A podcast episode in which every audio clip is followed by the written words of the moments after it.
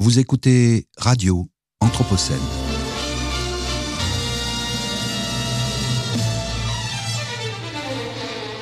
Une programmation de Radio Anthropocène avec Radio Bellevue Web et l'École urbaine de Lyon.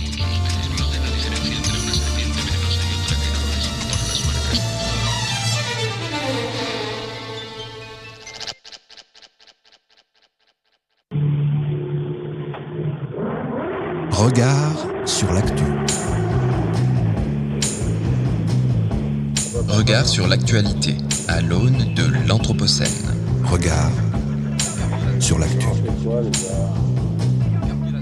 Qu'il y a d'un côté des manifestants, de l'autre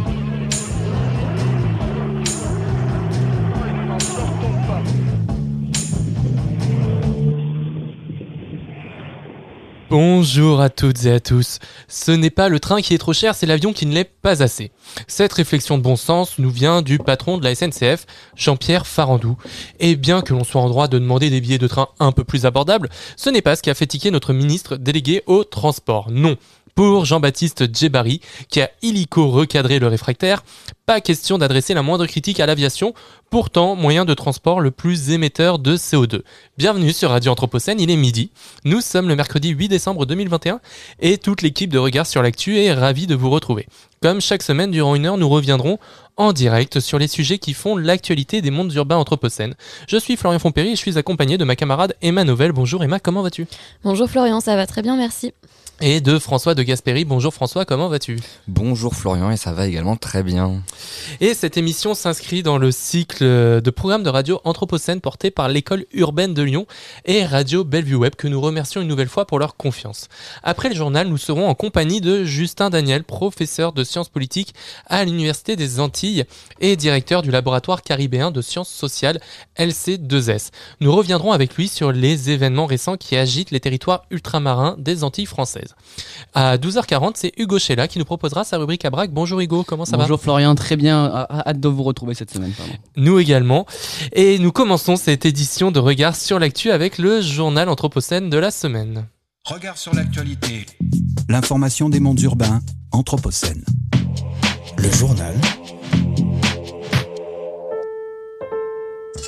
Et au programme aujourd'hui, l'ADEME délivre ses projections pour atteindre la neutralité carbone. Nous ferons le point dans ce journal. Entre pétrodollars et valeurs de la République, il faut choisir. Emmanuel Macron a fait son choix. Nous reviendrons sur la vente de 80 rafales à l'Arabie Saoudite. Et la bonne nouvelle nous vient de Montréal où agriculture urbaine et économie circulaire s'accordent au sein d'une coopérative d'un nouveau genre. Et cette semaine, François, tu souhaitais nous faire voyager, comme à ton habitude, hein. mais la destination est cette fois-ci un peu particulière, car située aux frontières de la réalité et du virtuel. Et oui Florian, je me sens d'humeur aventurière cette semaine et j'ai décidé de prendre la direction d'une région fort fort lointaine. Pas de ruée vers l'ouest, mais une nouvelle frontière de l'Anthropocène, une fois de plus, tant les désirs humains d'agrandissement et de croissance sont persistants. Cap vers un univers parallèle pour cette nouvelle chronique, un métavers même. Vous en avez peut-être déjà entendu parler lors du changement de nom récent de la maison mère de la société californienne chapeautée par Mark Zuckerberg, pris il y a près d'un mois. Alors qu'est-ce qui se cache derrière ce nom un brin mégalomane qui vise ni plus ni moins qu'à nous faire évoluer dans un autre univers d'ici 5 ans Je vous explique, le métavers, en anglais metaverse, renvoie à la contraction des termes méta et d'univers, un mot pour décrire un monde virtuel numérique persistant, comme l'explique François-Gabriel Roussel, maître de conférences en sciences de l'information et communication à l'université Paris 3 auprès de nos confrères de RFI.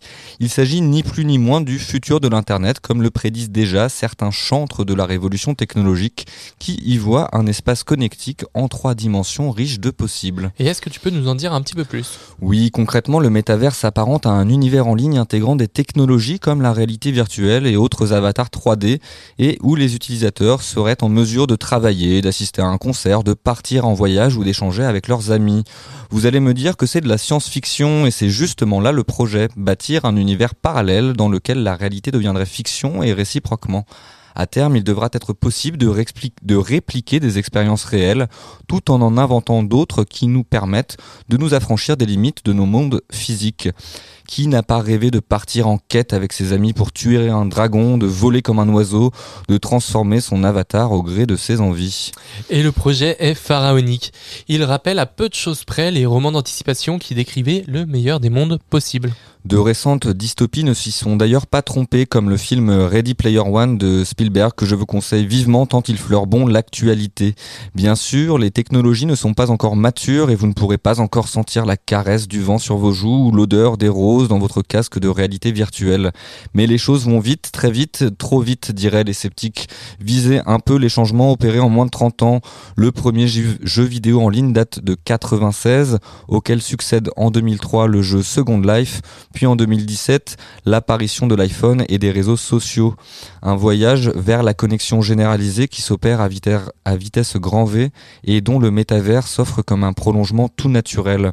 Deux chiffres le confirment. 2,85 milliards, le nombre d'utilisateurs de Facebook aujourd'hui, 2,3 milliards, le montant déboursé par la même compagnie pour acheter la marque Oculus, leaduse dans les casques de réalité virtuelle. Et Facebook, enfin pardon, Meta, n'est pas la seule entreprise à se pencher sur la question. Loin de là, Florian, car là encore, la concurrence est rude, tant les débouchés économiques liés à la conquête de ce nouveau monde semblent nombreux.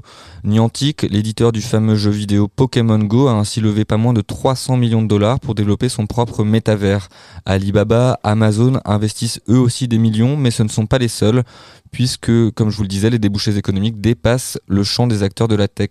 Car la digitalisation de l'économie s'offre comme le nouvel Eldorado du marketing et de la publicité. Les grandes enseignes développent depuis ainsi ce qu'on appelle des NFT, des produits numériques qu'on achète avec de la monnaie virtuelle. Ces objets peuvent revêtir n'importe quelle forme, des images, des vidéos ou même des tweets.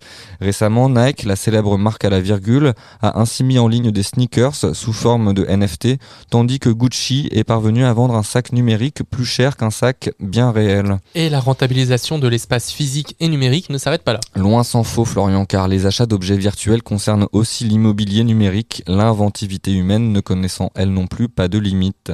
L'entrepri- L'entreprise Republic Realm, basée à New York, a ainsi annoncé avoir dépensé la coquette somme de 4,3 millions de dollars pour l'achat d'un terrain virtuel.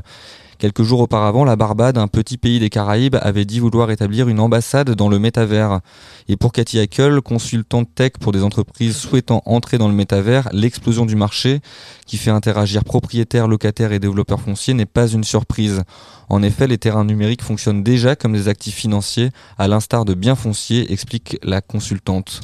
On peut construire dessus, les louer ou les vendre.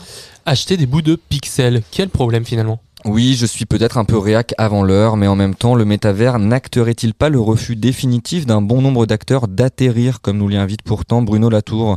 Un univers bien loin des préoccupations écologiques et des réflexions métaphysiques qui nous invitent à nous refaire terrestres. D'autres préfèrent tracer leur route vers des espaces permettant enfin d'assouvir notre envie démiurgique de bâtir un monde à notre image.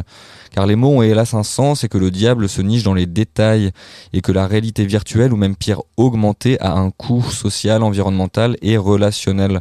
Pour rappel, une enquête récente a témoigné que l'utilisation répétée des écrans tendait à diminuer l'attention et l'empathie des utilisateurs. Un problème certain pour des réseaux censés nous relier. Et en guise de conclusion, tu voulais nous donner la recette du bonheur en cette heure méridienne. Et oui, Florian, et la réponse se situe loin des écrans, mais dans le monde bien physique cette fois-ci. C'est ce que confirme l'une des plus longues études jamais réalisées. Pendant 75 ans, des scientifiques de la Harvard Medical School ont suivi à la loupe le quotidien de 724 hommes. Et leur verdict est tombé fin 2015.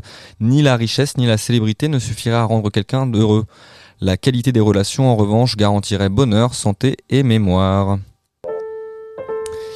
Comment atteindre la neutralité carbone d'ici 2050 Derrière l'objectif annoncé par la France pour répondre aux accords de Paris de 2015, de nombreuses interrogations sur la manière d'y parvenir subsistent. C'est dans un épais rapport publié le 30 novembre dernier que l'agence de la transition écologique, l'ADEME, propose des pistes pour construire la France, pour conduire la France vers cet objectif. Et ce sont précisément quatre scénarios qui sont envisagés par l'ADEME. Ce rapport d'une exhaustivité sans précédent propose ainsi quatre trajectoires permettant toutes d'atteindre la neutralité carbone de manière contrastée mais cohérente, de la plus sobre à la plus techno-solutionniste. Inspiré du modèle des scénarios du GIEC, ce rapport permet d'illustrer le champ des options possibles pour atteindre la neutralité et d'en explorer les implications. Ces quatre récits sont mis en parallèle d'un cinquième scénario tendanciel qui correspond au scénario de prolongation des tendances actuelles, c'est-à-dire celui dans lequel on ne change rien et qui nous conduit droit dans le mur. Et donc tous ces scénarios seraient ainsi valables. Il faut bien garder à l'esprit que ces scénarios, bien que plausibles, reposent sur des paris humains et technologiques forts dans tous les cas, impliquant soit de profonds changements comportementaux pour les scénarios dits sobres, soit des déploiements de technologies qui ne sont pas encore aboutis pour les scénarios reposant sur l'innovation. Les conditions de réalisation comportent donc d'importants risques selon le scénario choisi. Et une base commune cependant pour se diriger vers cette neutralité, la baisse des émissions. Parmi les points communs à chaque trajectoire, chacun doit réduire, avec plus ou moins d'efforts, les émissions résiduelles de gaz à effet de serre, d'un facteur 6 ou 7 pour les trois premiers et seulement d'un facteur 4 pour le quatrième. Mais ce dernier scénario n'est d'ailleurs pas compatible avec les objectifs de réduction des émissions de gaz à effet de serre fixés par la France dans sa stratégie nationale bas carbone. Et pour accompagner ces baisses d'émissions, chacun des scénarios mise sur les énergies renouvelables et les puits de carbone biologiques, que représentent notamment les forêts ou les prairies, à différents degrés. Et malgré ces points communs, les scénarios proposent des trajectoires aux implications bien différentes. Les deux premiers, les plus sobres, impliquent une société en recherche de sens. Baptisé Génération frugale, le premier scénario repose sur une frugalité choisie mais aussi contrainte, misant sur le local et visant une baisse de 55% de la consommation énergétique. La consommation de viande y est divisée par 3, la part du bio représente 70% de l'alimentation, la mobilité est fortement réduite, les low-tech sont mis en avant et une démétropolisation s'opère en faveur des villes moyennes et des zones rurales. Alors s'il est le scénario rêvé des écologistes, il, il reste selon l'ADEME pour des questions de désirabilité et d'acceptabilité sociale, le saut à faire restant très grand. Et de son côté, le scénario 2 est la version édulcorée du premier. Alors bienvenue dans une économie du partage qui fait la part belle au collectif et au territoire. Les villes moyennes sont préférées et deviennent des villes du quart d'heure dominées par les transports en commun. Aux côtés de ces deux scénarios, deux autres récits nous sont proposés, misant moins sur la sobriété que sur un recours accru aux technologies. Intitulé Technologie verte, le scénario 3 s'appuie sur l'innovation et le numérique. Les habitats les plus anciens seront par exemple détruits puis reconstruits pour du neuf à basse consommation. La technologie devient alors la solution pour décarboner. Et enfin, le quatrième scénario est un pari réparateur. Alors c'est finalement le scénario le plus proche du scénario tendanciel car presque rien ne change. Au contraire, la mondialisation s'intensifie, l'agriculture également, la mobilité augmente et les territoires continuent de s'étaler. Mais cependant, ce modèle fait reposer la neutralité carbone quasi intégralement sur les techniques de captage et de stockage géologique du CO2. Problème, ces technologies consomment de l'électricité et sont encore loin d'être au point. Elles n'interviendraient qu'à partir de 2040 et aucune certitude sur leur fiabilité n'est acquise. La France continuerait entre-temps d'émettre des milliards de tonnes de CO2. Ce scénario paraît donc moins réaliste et repose sur un fort pari technologique. Et si ce travail d'une ampleur sans précédent fournit de nombreux éléments, il sera complété par deux autres feuilletons. Le premier précisera le contenu du mix énergétique pour chaque scénario, dont on sait d'ores et déjà qu'ils comprendront tous une part de nucléaire. Ensuite, les effets macroéconomiques de ces scénarios seront analysés d'ici à la fin mars. Reste maintenant l'heure du choix, politique cette fois-ci, de la meilleure trajectoire à suivre entre acceptabilité sociale et faisabilité technologique. En bref, cette semaine, à l'âge de la retraite, 25% des Français les plus pauvres sont déjà morts. C'est une infographie du journal en ligne Libération qui le confirme, d'après des sources compilées par l'INSEE qui relatent la part des survivants par âge et par niveau de vie en France à l'âge de la retraite. Et surprise, à 62 ans, 75% des plus pauvres sont encore en vie, un quart d'entre eux étant décédés. Par contraste, au même âge, seuls 5% des plus riches sont décédés. Alors le recul de l'âge légal avec la réforme des retraites, une bonne idée, pas pour tout le monde visiblement. Le Parlement belge devient le premier pays d'Europe à demander la reconnaissance du crime d'écocide. Jeudi dernier, en séance plénière, la Chambre des représentants belges a adopté une résolution du parti écologiste Écolo Groen visant à reconnaître ce crime d'écocide dans le droit pénal international. Elle demande ainsi au gouvernement d'initier un nouveau traité international des pays les plus volontaristes pour le faire reconnaître.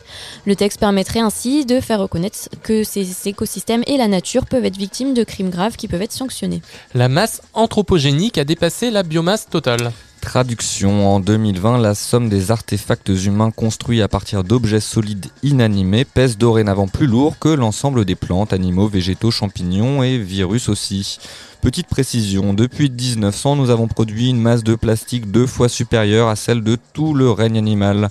Et sans surprise, le béton est le matériau qui pèse le plus dans le décompte, la seconde substance la plus utilisée sur Terre après l'eau. Nous vous en avons déjà parlé. Le pétrolier Total Energy, malgré sa récente, récente campagne de communication visant à verdir son image, continue d'investir très largement dans les énergies fossiles. Mais pour son méga projet gazier en Arctique, cela se fera sans l'appui de la France. Soutenue par les banques russes et internationales, la gigantesque usine de gaz naturel liquéfié n'a pas obtenu de garantie de la Banque publique d'investissement, ni de prêt de la part des banques françaises. Il y a du gaz dans l'eau en Bretagne. Et pas des plus ragoûtants de ceux qui sentent mauvais et qui intoxiquent les passants. Et ces gaz sont toujours issus de la prolifération des algues vertes. Pour remédier à ce problème persistant, les services du ministère de la Transition écologique et ceux de l'agriculture n'ont rien trouvé de mieux que de modifier à la marge le plan précédent, manifestement inefficace. En cause, la crainte de se mettre à dos le lobby agricole qui répand trop d'azote sur les sols du fait de l'élevage porcin intensif et qui fait de ce plan un modèle peu contraignant pour les éleveurs. Une clémentine sous le sapin pour Noël. Que nenni, hors de question. Non pas que l'on ne se contenterait pas du cadeau traditionnel que recevaient nos grands-parents dans leur jeunesse, mais bien qu'il a tout du cadeau empoisonné. En effet, le célèbre fruit automnal a perdu toute sa saveur. C'est en tout cas ce que révèle une étude de l'INRAE. Nos aïeux eux-mêmes n'en voudraient pas. En cause, vous l'aurez deviné, ah non, pas l'agro-industrie cette fois, mais bien le réchauffement climatique. Avec des températures automnales élevées, le fruit perd sa concentration en acide citrique et donc son arôme si caractéristique. Prôner les droits de l'homme et multiplier les annonces pro-environnement tout en traitant avec les autocraties du Golfe, c'est aussi ça l'Anthropocène. Un capitalisme au double discours, au double jeu qui s'adapte aux évolutions sociétales, pourvu que le seul jeu qui vaille, celui de l'argent, lui, ne s'arrête pas. Et quand on parle de double jeu, les présidents français brillent généralement par leur maîtrise de l'exercice. Emmanuel Macron, toujours prompt à prononcer des grands discours sur les valeurs universalistes de la France, sous couvert de coopération dans la lutte contre le terrorisme, vient de vendre 80 avions de combat Rafale fabriqués par Dassault aux Émirats arabes unis. Et ce, au terme d'une visite où il a rencontré du beau monde. À commencer par la par le patron de la fédération émirati, le très autoritaire Mohamed Ben Zayed, prince héritier de l'émirat voisin d'Abu Dhabi, mais également le souverain qatari Tamim Ben Hamad Al Thani, alors que la cité-État fait face à de nombreuses critiques sur les conditions de travail des migrants affectés à la préparation de la Coupe du monde de football organisée sur son sol en 2022. Et le voyage s'est achevé samedi avec une étape à Jeddah, le grand port de l'ouest saoudien, où M. Macron s'est entretenu avec le sulfureux Mohamed Me- Ben Salman. Le prince héritier d'Arabie Saoudite sur lequel flotte toujours l'ombre de Jamal Khashoggi, le journaliste saoudien assassiné en octobre 2018 dans le consulat du royaume à Istanbul. Emmanuel Macron devient de fait l'un des premiers hommes d'État occidental à renouer le dialogue avec Ben Salmad depuis cet épisode, comptant bien profiter du boycott de la communauté internationale pour faire des affaires. On vous le dit, il n'y a pas de petit profit. Et le gouvernement français de parader de cette vente et des accords trouvés avec les États du Golfe, alors même qu'une enquête du site Disclose, sortie cette semaine, révèle que les armes vendues il y a peu aux Égyptiens dans un but antiterroriste ont finalement servi à l'assassinat de nombreux civils. Le double discours au sujet de l'armement ne s'arrête pas là pour les gouvernements occidentaux. Alors que le réchauffement climatique devient l'une des principales raisons des migrations dans le monde, les États préfèrent construire des murs à leurs frontières plutôt que de respecter les engagements qu'ils ne cessent de prendre en faveur de l'environnement. Sept des plus gros États émetteurs de gaz à effet de serre, États-Unis, Allemagne, Japon, Royaume-Uni, Canada, France et Australie, ont dépensé collectivement au moins deux fois plus d'argent entre 2013 et 2018 pour armer leurs frontières, un total de 28 milliards d'euros, et ce par rapport à la lutte contre le changement climatique pour un total de 12 milliards d'euros. C'est ce qu'alerte un récent rapport du think tank Transnational Institute basé aux Pays-Bas. En moins de deux décennies, Washington a ainsi triplé ses dépenses dans les contrôles frontaliers et migratoires, tandis que le budget de la- de l'agence Frontex, accusé par des ONG d'être devenu le chien de garde de l'Union européenne, a fait un bond spectaculaire de plus de 2700% depuis 2006. Et d'ailleurs, le secteur de l'armement est l'un des rares à avoir progressé durant la crise. Oui, avec un taux de croissance de 1,3% en 2020, le secteur de l'armement connaît un nouveau record de vente pour la sixième année consécutive. La bonne. Nouvelle de la semaine.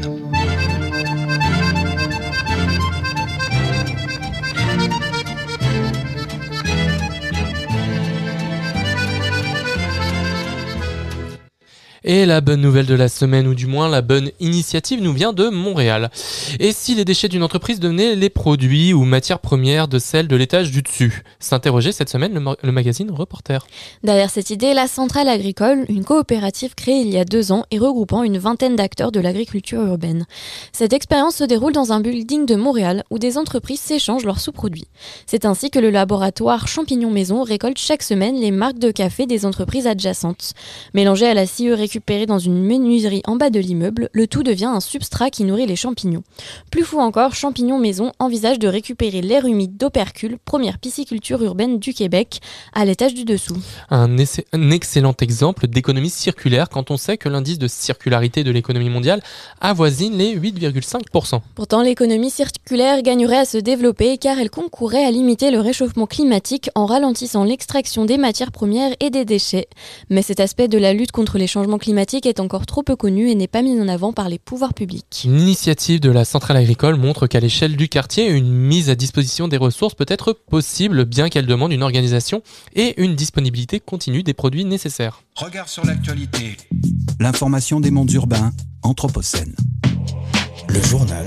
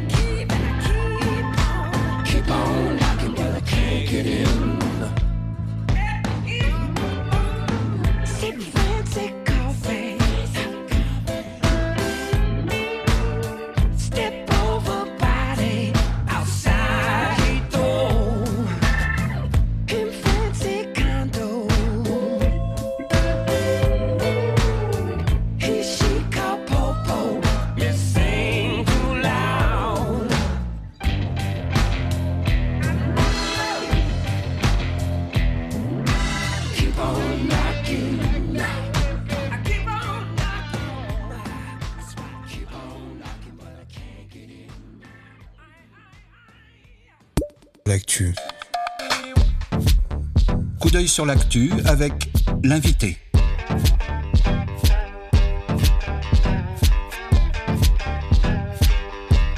Coup d'œil sur l'actu Avec l'invité. l'invité des regards. Nous sommes de retour dans Regard sur l'actualité pour le coup d'œil de notre invité. Bonjour Justin Daniel et merci d'être avec nous aujourd'hui. Bonjour. Justin Daniel, vous êtes spécialiste de la Caraïbe et de l'ou- l'outre-mer français. Euh, vos recherches se concentrent sur les territoires non indépendants de la région et le fonctionnement de l'État dans les territoires périphériques de la République française. Vous vous intéressez également aux problèmes de gouvernance et aux politiques publiques en matière de développement durable et de biodiversité, en particulier dans les territoires de la Caraïbe. Avant toute chose, je crois savoir que vous venez tout juste d'atterrir en métropole et nous vous remercions de votre participation à notre émission. Tout d'abord, pourriez-vous nous décrire en quelques mots l'état des lieux en Martinique et en Guadeloupe actuellement? Vous me parliez au téléphone de barrages, de situation de pénurie, si je ne m'abuse. Euh, oui, alors les choses commencent à se calmer, euh, aussi bien en Guadeloupe euh, qu'à la Martinique, mais les deux semaines qui viennent de s'écouler ont été particulièrement tendues avec de nombreux barrages et euh, l'impossibilité pour euh, la population euh, de se pourvoir en, en biens et services. Donc aujourd'hui, nous sommes dans une phase de, négociation euh, à la fois en Guadeloupe et Martinique. Les choses semblent avancer un peu plus rapidement euh, à la Martinique, puisque euh, très tôt un dispositif a été mis en place permettant de décliner sous forme d'ateliers les euh, principales euh, thématiques euh, des- qui apparaissent à travers la plateforme de revendication de l'intersyndicale. En Guadeloupe, on, on s'oriente vers un accord sur la méthode pour entamer les, les discussions. Donc situation euh, un peu moins tendue, euh, même si le malaise reste très très profond.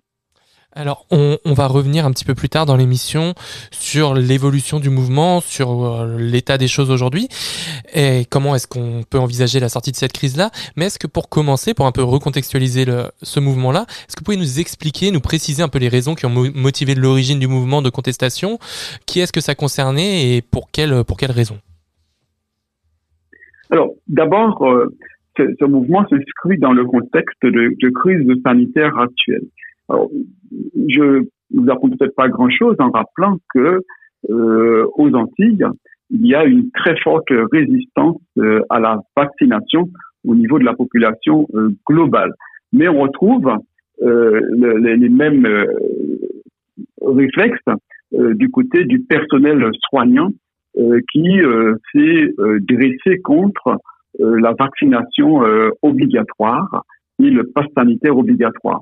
Et donc euh, la contestation a commencé euh, par euh, la remise en cause de- du, du principe, donc euh, obligeant euh, les euh, personnels soignants à se faire vacciner, même si il y a un clivage hein, entre d'un côté les, les médecins qui sont très largement vaccinés et le, les autres catégories de personnel. Et puis il y a un clivage aussi entre la Guadeloupe et, et la Martinique. Cela peut paraître un peu un peu étonnant, mais euh, le personnel soignant, toutes catégories confondues euh, en Guadeloupe, est très largement euh, euh, vacciné. Donc la contestation porte sur le principe. Et puis euh, cette euh, contestation a donné lieu à l'élaboration d'une plateforme de revendication élargie, même très large, je dirais, puisque au départ, cela concernait aussi bien donc le, le refus de l'obligation vaccinale euh, que le retrait, ça peut paraître curieux, de la réforme de la euh, retraite qui avait donné lieu dans un passé encore récent à de fortes contestations. Mais euh, le, le, le cœur des préoccupations reste bien sûr euh, la question euh, de la vie chère, parce que les prix euh, flambent ailleurs, mais également et surtout aux, aux Antilles, mettant en très, en très grande difficulté euh, certaines euh, catégories de la population qui sont déjà euh, fragilisées.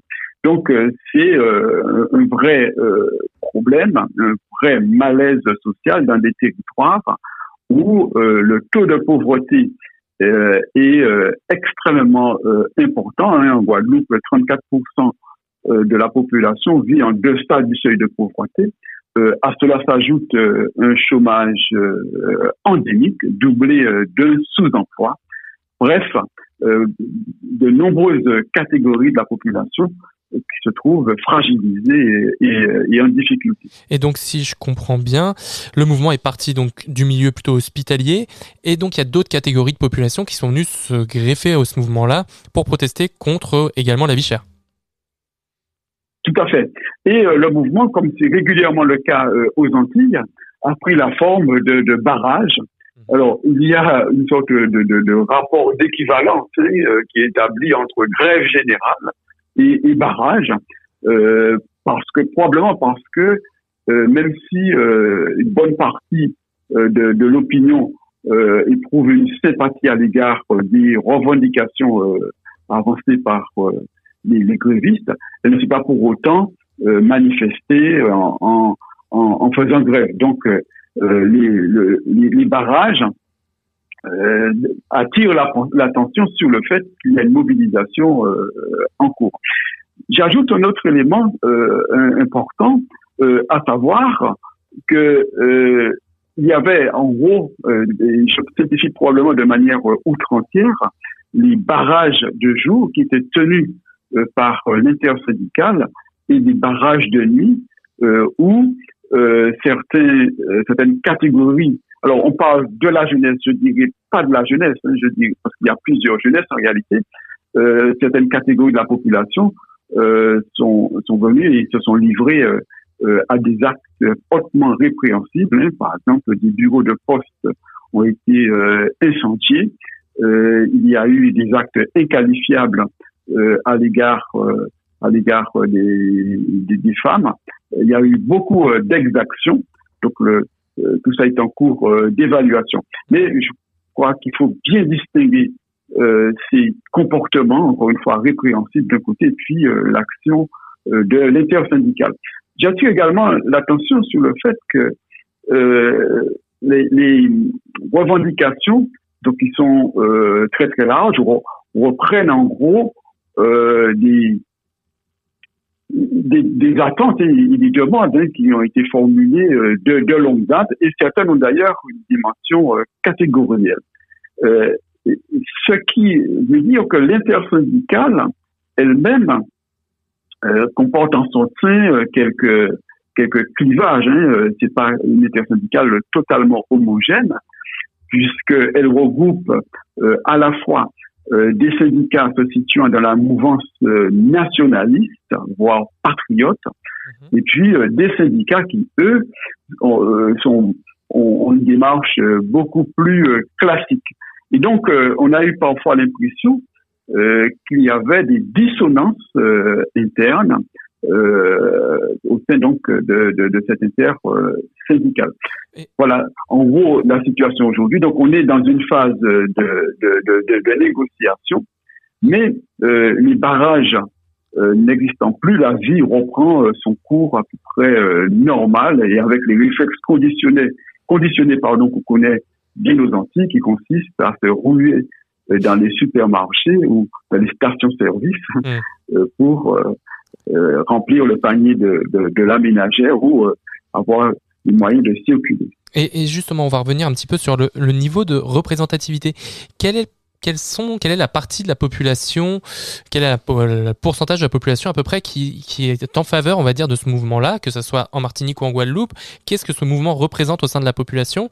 Parce qu'on a également vu, avant ces épisodes-là, déjà une forme de scission au sein euh, de la société de ces îles autour de la question vaccinale. Oui, alors, il, est très difficile de donner euh, des chiffres en, en, en, la circonstance. Il n'y a pas eu de sondage euh, réalisé euh, à ma connaissance, donc mon point de vue sera purement impressionniste. En, en tant que président du Conseil économique, social, environnemental de la culture et de l'éducation de la Martinique, euh, nous avons mis en place une sorte de plateforme pour recueillir euh, l'avis euh, des citoyens. Euh, bien sûr, euh, ces informations n'ont aucunement la, la prétention d'être euh, représentative de l'opinion des, des. Mais il ressort deux choses. D'abord, qu'il y a une réelle sympathie d'une bonne partie de la population à l'égard de certaines des revendications. Je parle en particulier de, de, de, de chère, qui est une constante hein, dans, dans ces territoires.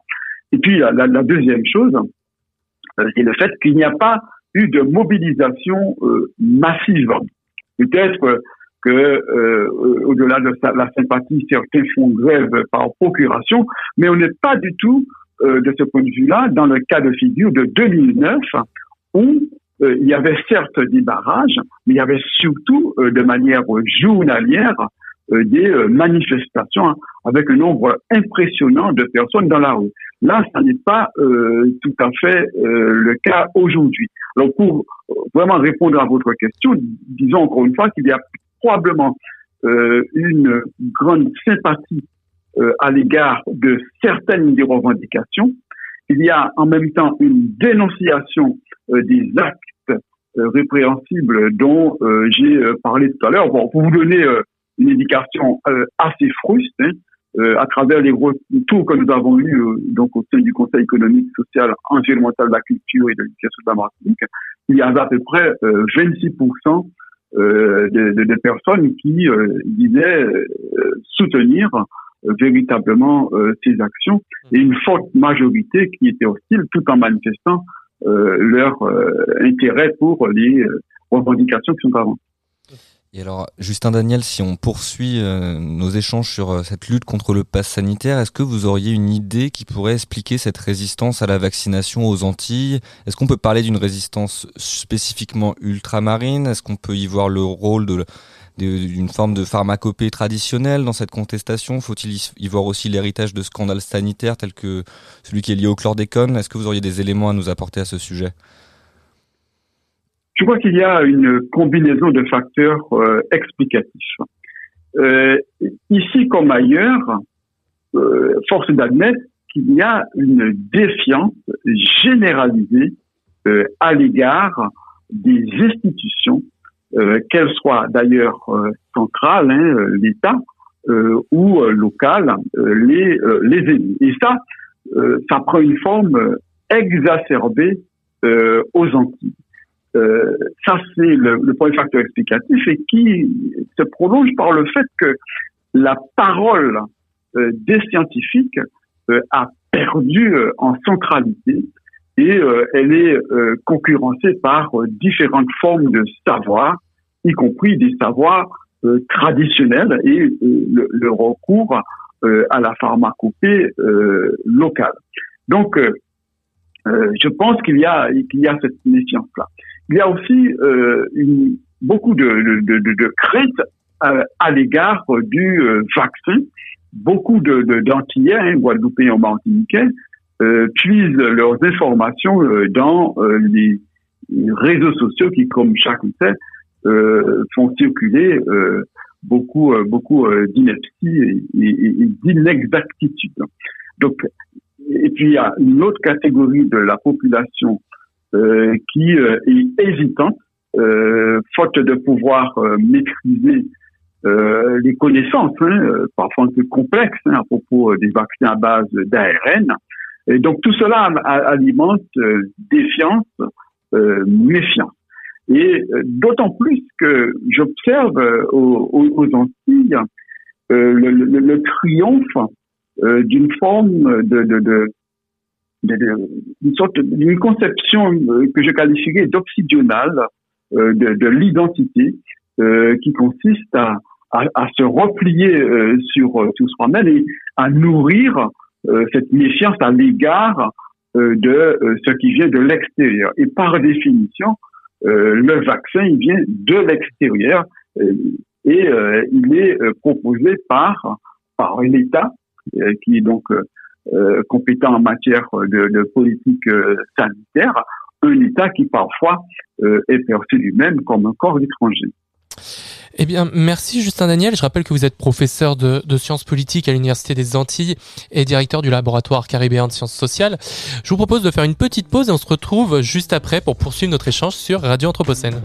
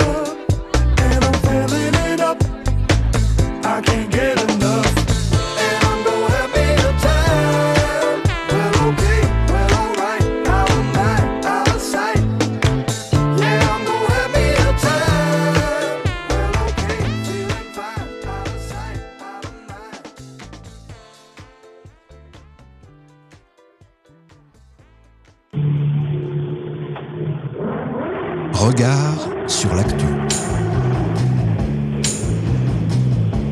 Regard sur l'actualité à l'aune de l'Anthropocène. Regard sur l'actu. qu'il y a d'un côté des manifestants, de l'autre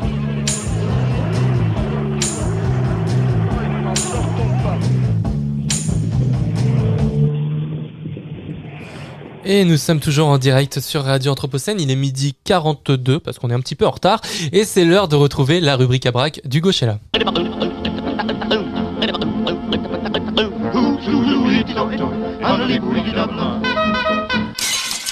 Ma rubrique à braque. Bonjour Hugo, bienvenue dans Regard sur l'actu. De quoi vas-tu nous parler cette semaine? Bonjour à tous, euh, je vais vous raconter une histoire assez frustrante mais néanmoins fascinante. Celle d'un groupe destiné à ne jamais être connu et qui pourtant finit par être le morceau le plus recherché sur internet. The Most Mysterious Song ou en français la plus mystérieuse des chansons. Mais alors qu'est-ce que cette plus mystérieuse des chansons? The Most Mysterious Song est l'histoire d'une enquête internet qui débute en 2007. Blue, un internaute, va publier sur un forum un message pour demander de l'aide et retrouver le nom d'un morceau que son frère a enregistré dans les années 82 ou 84 sur une cassette audio. Ce qui nous intéresse, c'est qu'à ce jour, après 15 ans de recherche, on ne sait toujours presque rien de ce morceau. Qui chante, qui l'a écrit et même la date à laquelle c'est sorti. Mais comment c'est possible ça? Alors tout commence avec Darius. Il est adolescent dans les années 80 et il est passionné de musique, à tel point qu'il a pour habitude, en rentrant des cours, d'écouter la radio et d'enregistrer sur cassette les morceaux qu'il adore pour les compiler et les réécouter. Un jour, il enregistre sur sa cassette numéro 4 des musiques provenant d'une station allemande, précisément lors de l'émission Musique pour Jungle sur la radio publique nationale NDR. Et ce jour-là, il enregistre ça.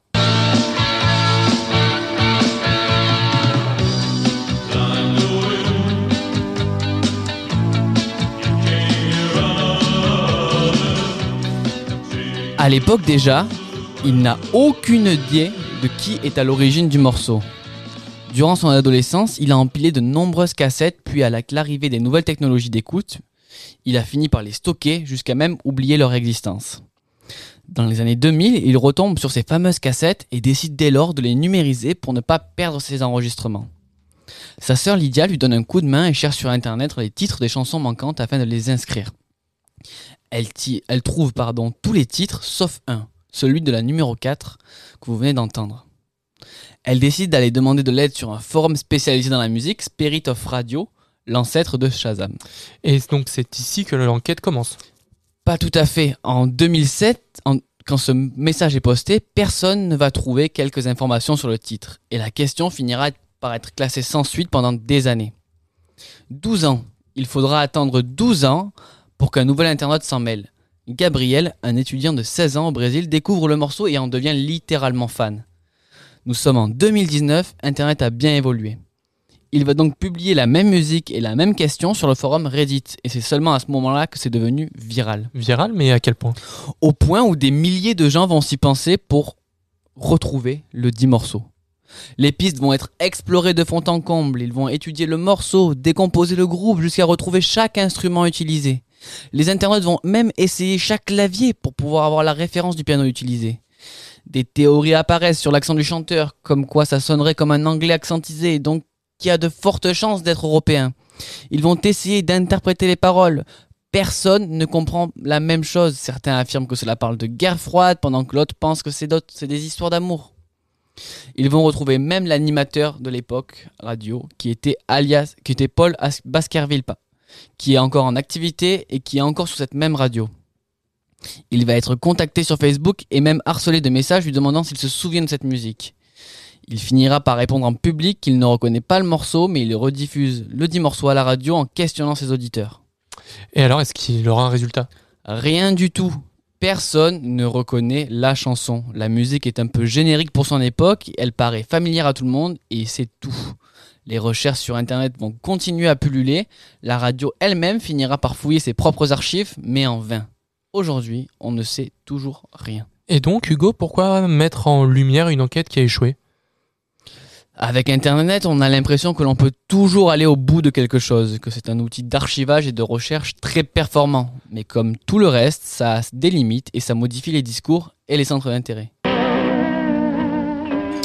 Ma rubrique à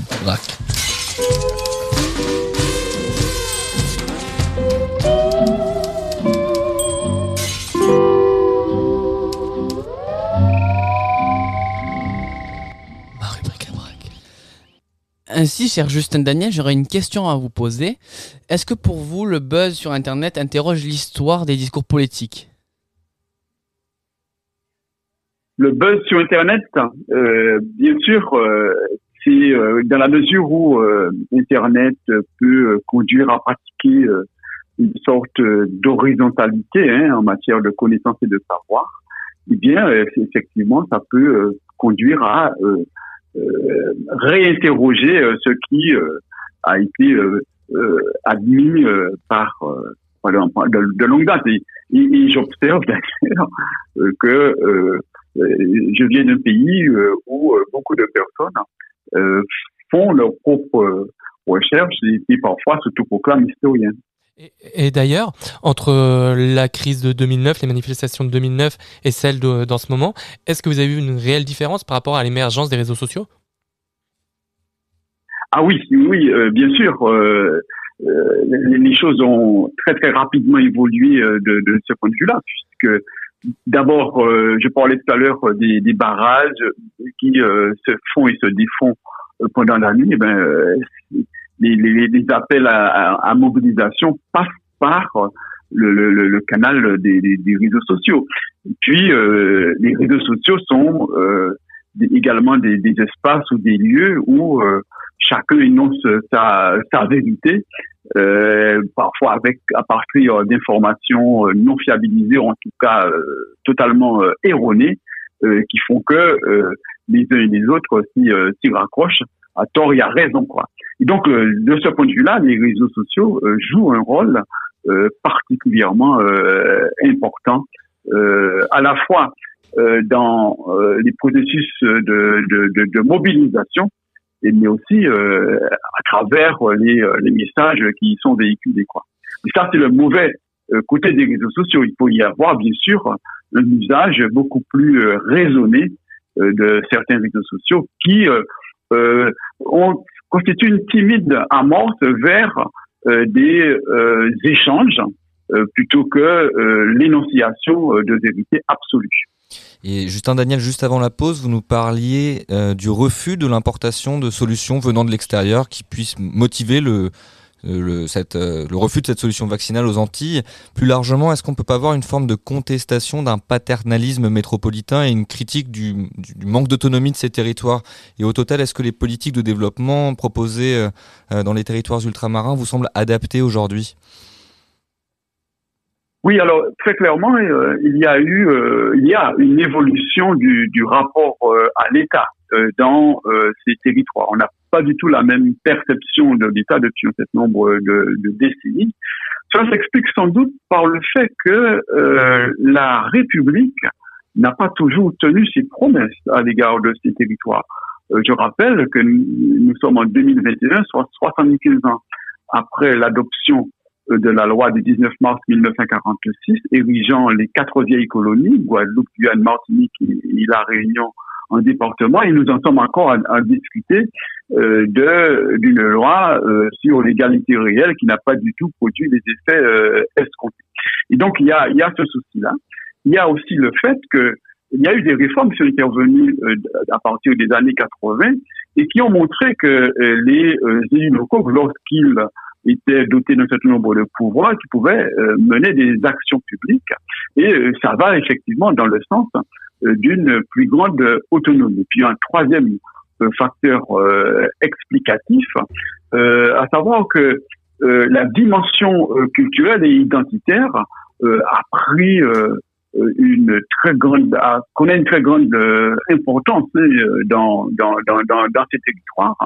Euh, D'autant plus que euh, si il y a une demande euh, qui est formulée en, en, en faveur euh, d'une euh, certaine domicilia- domiciliation de certains pouvoirs, ces territoires ne s'orientent pas nécessairement euh, vers euh, vers l'indépendance. Et donc euh, tout cela fait effectivement que euh, il y a des, des attentes très fortes peut-être en matière de renforcement des responsabilités locales. Mais s'agissant du développement économique, ben, on a un, un- un système qui, de ce point de vue-là, est totalement essoufflé. Euh, comment euh, peut-on admettre que toutes les mesures mises en œuvre euh, depuis les années 60, hein, sous la forme de diverses lois de programme ou encore de, lois d'orientation, toutes ces mesures n'ont pas réussi à résorber un chômage endémique. Je dirais même mieux, elles ont parfois contribué à euh, accentuer les déséquilibres structurels de l'économie, même si elles ont permis à ces territoires, hein, il faut dire les choses comme elles sont, euh, de se doter en matière euh, d'équipement euh, collectif. Euh, il n'y a pas aujourd'hui une dynamique interne au territoire, au, territoire euh, en matière de développement économique et, et les, lesquels territoires sont très très largement euh, dépendants des sources extérieures euh, de financement, ce qui, d'un point de vue euh, juridico-institutionnel, est normal puisque euh, ils font partie de la République française. Mais il y a une très forte dépendance, malgré tout, à, à- à- l'égard euh, des financements venant de l'État, mais aussi euh, de euh, l'Union euh, européenne. Donc, ce sont des territoires qui sont quelque part un peu, euh, un peu décentrés et euh, le siège d'ailleurs de multiples contradictions. Euh, on le voit bien. Je parlais à l'instant euh, de euh, revendications euh, plus ou moins euh, diffuses en matière d'autonomie. Mais si on examine au fond la, la, la, la plateforme de, de revendication de, des intersyndicales, eh bien on voit, on voit que, hélas, cela va dans le sens du renforcement de la dépendance à l'égard de l'État. Donc il y a tous ces paradoxes, toutes ces contradictions euh, qu'il faut prendre en considération pour comprendre Et juste, euh, justement, la, la situation actuelle. Ju- Justin Daniel, justement, concernant cette question de, de l'indépendance et de l'autonomie, cette crise a fait sur- ressurgir le débat et le, le gouvernement s'est dit prêt, s'est dit prêt à être, bah, ouvrir la discussion. Est-ce que pour vous, c'est quelque chose de souhaitable et de, et de souhaité par la population, cette, euh, cette plus grande indépendance? Et est-ce que, par exemple, euh, on pourrait imaginer pour la Guadeloupe quelque chose de, de semblable au statut de la Polynésie, qui a un, qui a un statut encore, encore plus particulier, notamment son gouvernement local, il est encadré par, euh, par une assemblée territoriale? Est-ce que pour vous, c'est quelque chose qui peut, voilà, qui peut, qui peut évoluer pour la Guadeloupe Alors, je, doute hein, euh, qu'on puisse euh, aujourd'hui euh, réunir une majorité à la fois au sein du personnel politique et au sein de la population en, faveur d'une évolution qui rapprocherait le statut de la Guadeloupe de celui de la Polynésie. Pourquoi? Parce que il y a une longue tradition de, de revendication euh, en faveur de l'égalité républicaine en Guadeloupe euh, comme euh, en Martinique. Et le pendant sur le plan euh, juridico-institutionnel de cette revendication, c'est le principe de l'identité législative, c'est-à-dire l'application de plein droit des lois et règlements.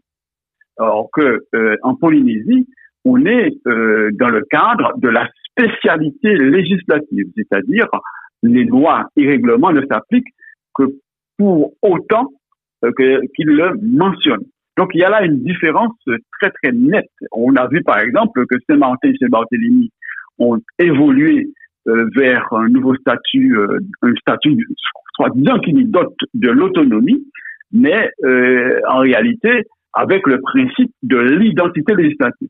Et cela renvoie à un débat de fond. Euh, Qu'est-ce qu'il faut entendre aujourd'hui par autonomie en France? C'est un terme valise, c'est un mot euh, valise. J'ai l'habitude de dire que c'est une auberge espagnole. Euh, on n'y retire que ce que l'on a mis. Et cette notion qui est emblématique hein, malgré tout de la vie politique insulaire, cette notion n'a jamais reçu un- une définition précise. La Constitution française ne définit pas l'autonomie. Elle se contente de la caractériser en disant que euh, les collectivités d'outre-mer, donc les collectivités de l'article 74, euh, peuvent être dotées de l'autonomie. Et finalement, l'autonomie, euh, ça se résume le plus souvent euh, à euh, un élargissement hein, euh, des euh, compétences exercées localement. Mais est-ce que l'autonomie, c'est ça L'autonomie, c'est aussi, à mon avis, des pouvoirs qui peuvent être exercés localement. Donc aujourd'hui, je ne suis pas sûr, pour les raisons que, que, que j'évoquais et qui, qui plongent le racine dans l'histoire de ces territoires, qu'il y ait une demande très forte en faveur d'un modèle qui euh, se rapprocherait de celui euh, de, euh, de la Polynésie. Mais cela ne dispense pas effectivement de la possibilité de d'accorder peut-être des compétences supplémentaires aux élus pour qu'ils puissent mettre en œuvre une action publique un peu plus adaptée euh, au, au territoire. Très bien, Justin Mais Daniel. cela Je vais, je vais me permettre de vous couper parce que nous arrivons euh, bientôt au terme de notre entretien. Je vais vous poser une dernière question. Vous le savez, on est sur Radio Anthropocène euh, et j'aimerais vous demander s'il y a un intérêt spécifique à décentrer le regard pour comprendre euh, justement ce changement global. Y a-t-il un intérêt pour vous de penser l'Anthropocène depuis les Antilles? Et on le sait, il y a notamment des débats qui, qui agitent le champ universitaire, notamment sur cette notion de plantationnocène. Est-ce que vous auriez des éléments de réponse très rapides à nous, nous faire part à ce sujet? Ah bah, oui, euh, très clairement, je pense que ce débat, euh, il a toute sa pertinence hein, euh, pour pour les Antilles. Bon, vous avez mentionné le, le, terme plantation no- nocène, qui bon ne fait pas l'objet d'accords sur le plan scientifique pour le moment, mais euh, on a l'habitude de dire hein, que ces, ces territoires sont issus d'une matrice euh, euh, coloniale et esclavagiste euh, incarnée par la plantation elle-même qui a modifié, bouleversé la physionomie de ces territoires, y compris sur le plan social. Donc il y a des assemblages qui se sont faits à cette occasion, euh, qui méritent d'être euh, analysés euh, et dont euh, il faudrait aussi prendre en compte les conséquences aujourd'hui et les retombées. Eh bien, merci beaucoup, Justin Daniel. Je rappelle que vous êtes professeur de sciences politiques à l'Université des Antilles et directeur du laboratoire caribéen de sciences sociales LC2S. À bientôt sur Radio Anthropocène. À bientôt, merci.